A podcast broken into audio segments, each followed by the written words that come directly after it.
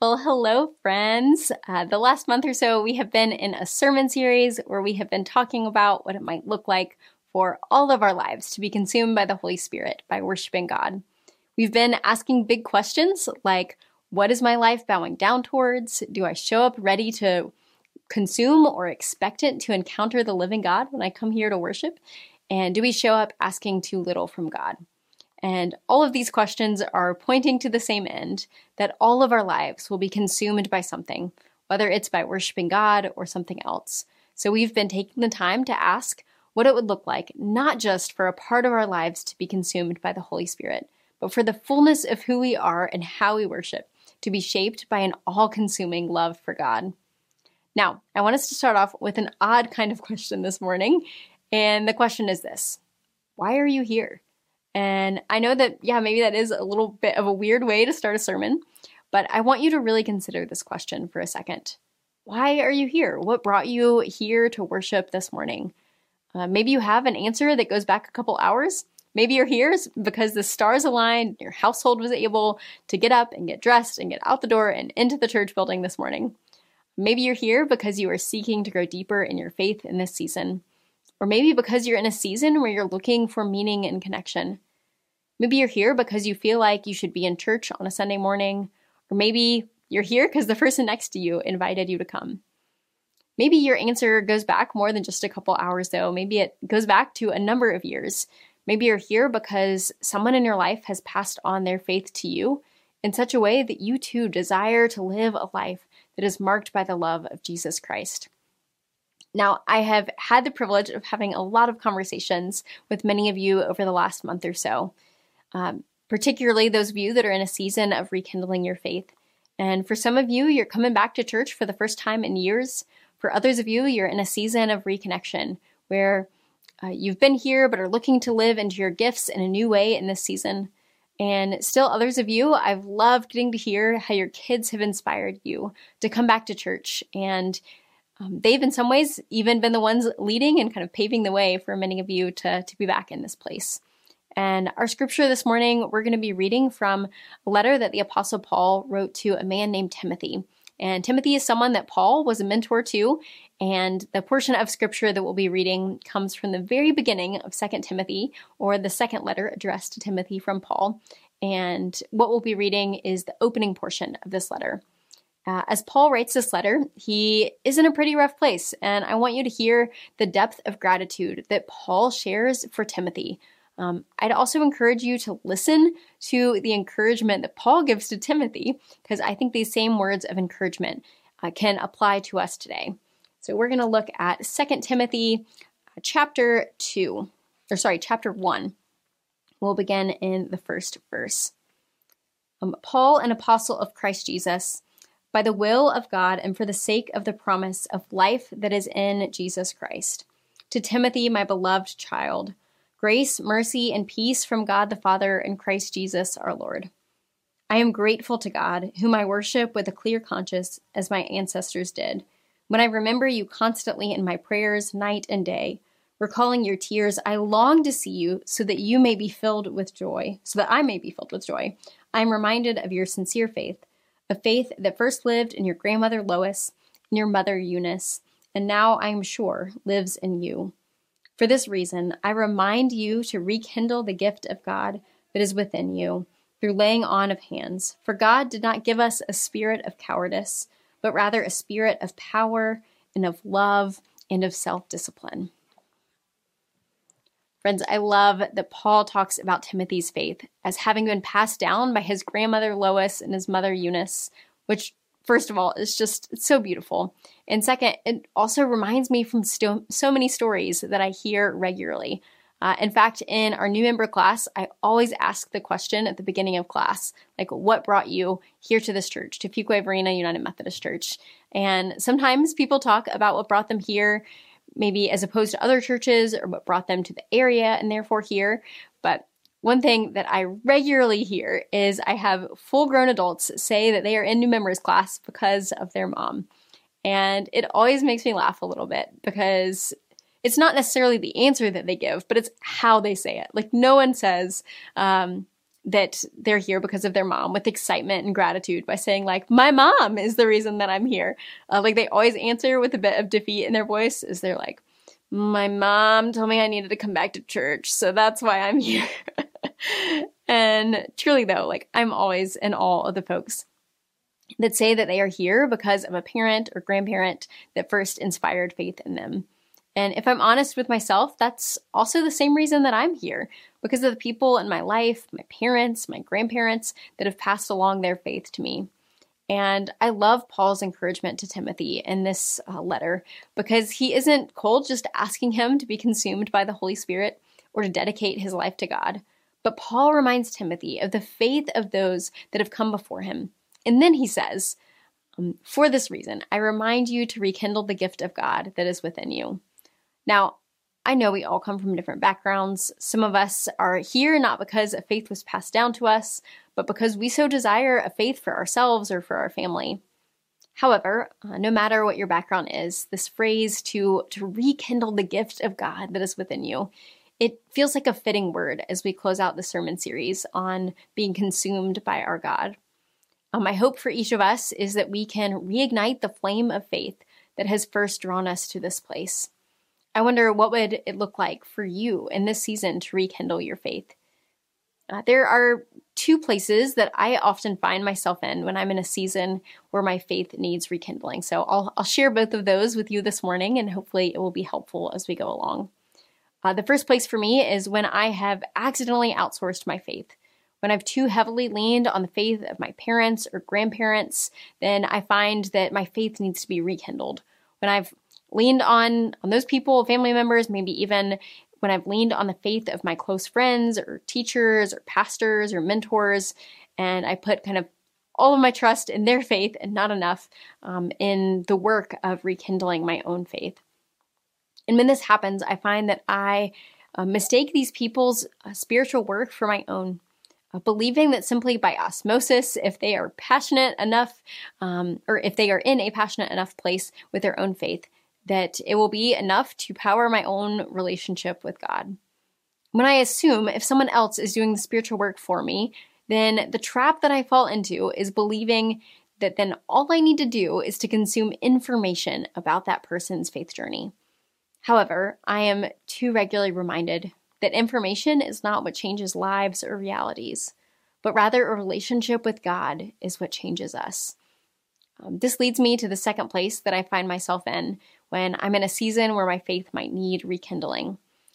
And that's when I have mistaken information for relationship. Now, I'll tell you what I mean here.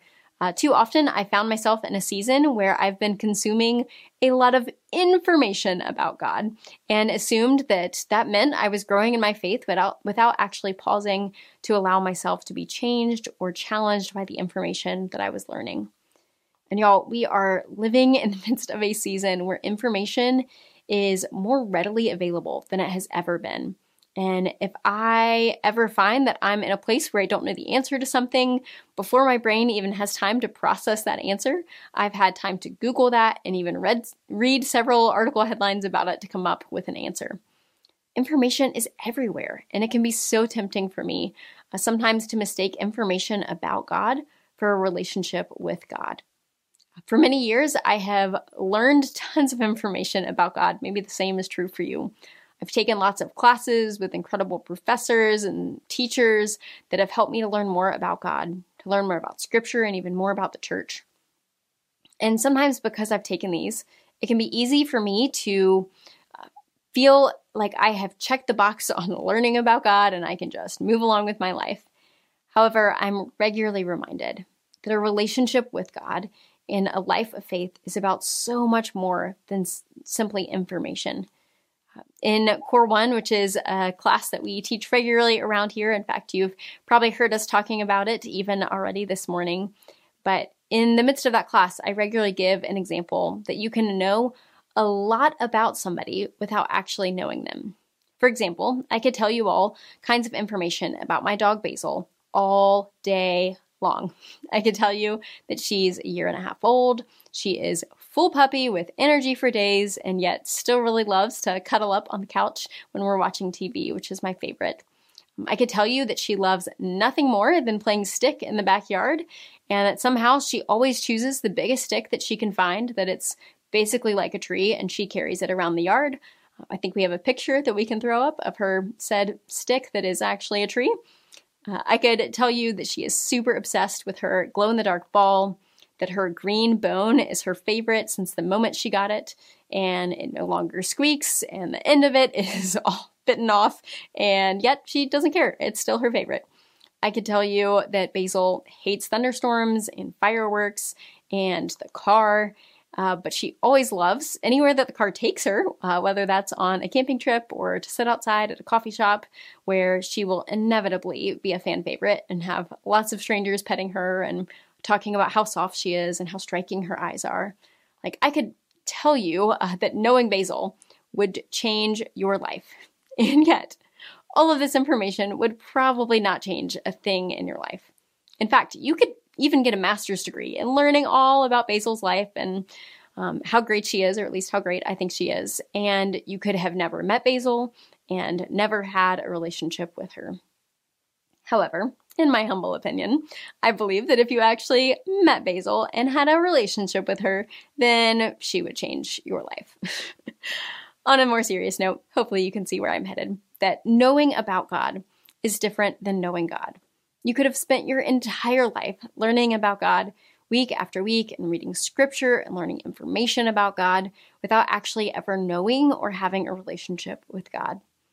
Our lives of faith don't simply end when we walk out these doors on a Sunday morning or after we have taken X number of classes to learn more about the Bible, but an invitation to a life of faith is in fact an invitation to a life of ever growing in our God, um, in our God given gifts, and being able to use our unique gifts and our unique calling as we constantly learn and grow in our faith, not just in one year not just in one week, but across our lifetimes.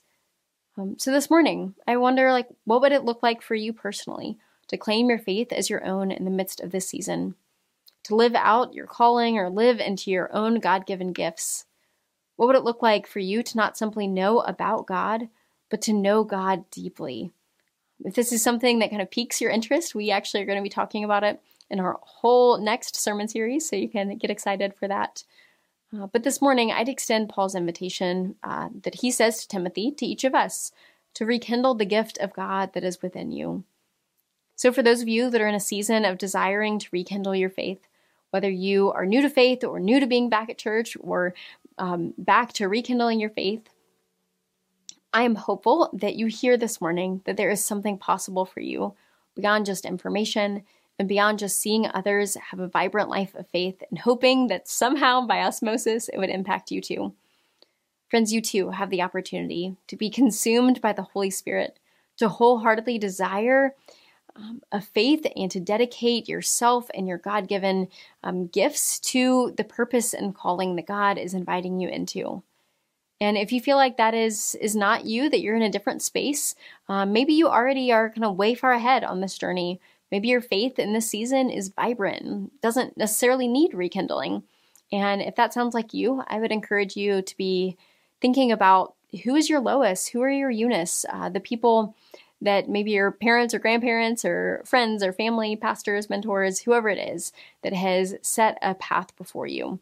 And again, that might be literal family and friends. It might be um, anyone who has helped to kindle in you a desire for faith. And I'd encourage you to find some time, whether it's this morning or this week, to to give thanks for them and to give thanks for their influence in your lives. And second, I would encourage you to ask um, who are you a Lois or a Eunice for right now? Who are you kindling a faith in right now? That they can look at you and life of faith that you are living and you can shepherd them along the way so that they are not just simply trying to, to get faith by osmosis or faith by learning information from you, but that you can be on this journey of faith together. Uh, friends, let's pray. Holy God, we thank you that you are a God that we can know intimately, that you desire for us to live a life that is so consumed by our calling and our God given purpose that our life isn't simply shaped by information that we have about you, um, that is only relevant in the past. But you are a God who is active in our lives and that who actively desires to have a relationship with each and every one of us so that we aren't simply knowing about you, but that we can be known by you, our God, who loves us and deeply desires for us to be able to grow day after day more fully in our own faith. God, we thank you that we don't do this work alone, but that you bring your Holy Spirit alongside us in the midst of this work so that we never have to feel alone in the midst of our journey of faith because you are God who regularly is bringing friends and family members and church members and people um, across time and even in this space here and now, uh, bringing people alongside us so that we might be able to know you more fully and that we might be consumed more fully day after day by your Holy Spirit, such that our lives and our communities are transformed because of your beautiful and audacious love that you have for each and every one of us. We ask this all in your name. Amen. Well, it's been great to worship with you together during this time. Uh, we'd love to invite you to come and join us for worship in person or online, live on Sunday mornings or throughout the week. You can find more information about our worship times or worship with us online at fvumc.org. And while you're there, uh, you can find plenty of ways to connect with us, uh, whether that's uh, connecting in sort of an opportunity for community around here or serving the greater Fuquay community around us. Uh, so we'd love to invite you to join us for those.